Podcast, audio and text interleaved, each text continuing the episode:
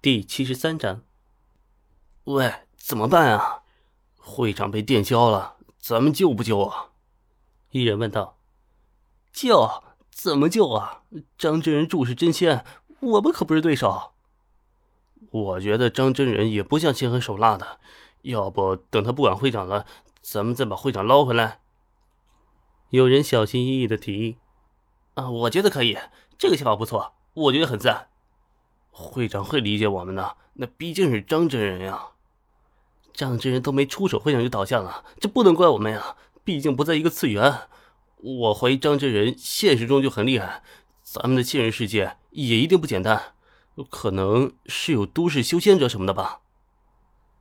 有人的方向啊，就是越跑越远了，说的是越来越离谱。说的没错，等会儿去城里买秘籍。咱们先说好啊，都只是学习学习，绝不会加入武当派的。一个光头会的骨干说道，其余人纷纷点头。好的，好的，一定一定。等等，你跑什么？众人见之前发话的骨干正悄悄离队，率先往身下跑去。啊，我先去撒个尿，你们继续看着会长啊！啊，记得把会长接回去疗伤哈。骨干头也不回的说道。众人一愣，其中有人突然惊醒啊！糟糕，被他给骗了！他这要提前去书店预约呀！此言一出，众人大感上当，哪儿还顾得上这个自家会长啊？纷纷下山而去。也就在差不多的时间点，广大群众也都反应过来，大批量的人群拥挤下山，就为了先到各个书店门口占个好位置。人群乌泱泱的下山而去。却也还有一些苦心求道者继续守候在曹操的铜殿门前，只为多看曹操一眼，甚至是能够伺候曹操，为其鞍前马后。对于这些人而言，进曹拓便是进道。古往今来呀，从来就不缺这样的痴人。曹操不管他们，继续闭门修行，再次总结所得所获所想。铜殿内不再是之前那样空荡荡的，什么都没有。特制的一些铜箱子里摆放着果蔬、道经、佛经、儒家经典，则是都由厚重的木箱子装着。至于曹操口中嘛，要发往勘印的秘籍，应该早就准备好了。这是曹操在上次离开金陵时就交代好的，王玉不敢不赶紧办妥。曹操静思数个时辰，又总结归纳出了好几门二流武学。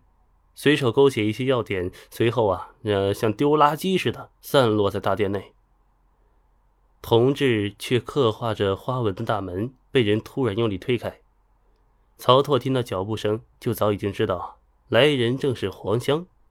你还好吗？黄香显得似乎有些拘束，这说话呀，也不再像之前那么随意了，眼神中带着尊敬和崇拜，却少了些亲近。曹操一步往前迈去，然后递过去一册手稿。这是我为你量身定制的三部一流武学，很适合你。练熟之后，遭遇任何江湖绝学，都不至于没有还手的余地。黄香接过手稿，原本的那点距离感呀，也瞬间化开，全部变成了感动。你一回来就直接闭关，原来是为了我吗？黄香鼻尖有些泛红。曹操一愣。始终没有回答。其实这是赶路回来的时候，在半路上顺便想的啊。毕竟也只是把桃花岛的武学再升华加强，更贴合黄香了一些。其实真没什么难度啊，也没花多长时间。嗯，呵 呵嗯，怎么样？你这个女太子最近过得怎么样？曹操问道。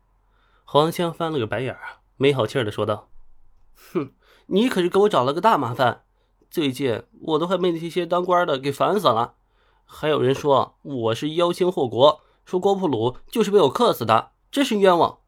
曹操就是听不得这凡尔赛的言语。虽然一国之女太子当然很有压力啊，但是当了这个太子，竞赛积分肯定暴涨啊，直接上升到上游段位了，那还有什么不满的？王玉是怎么说郭普鲁之死的？曹操问道。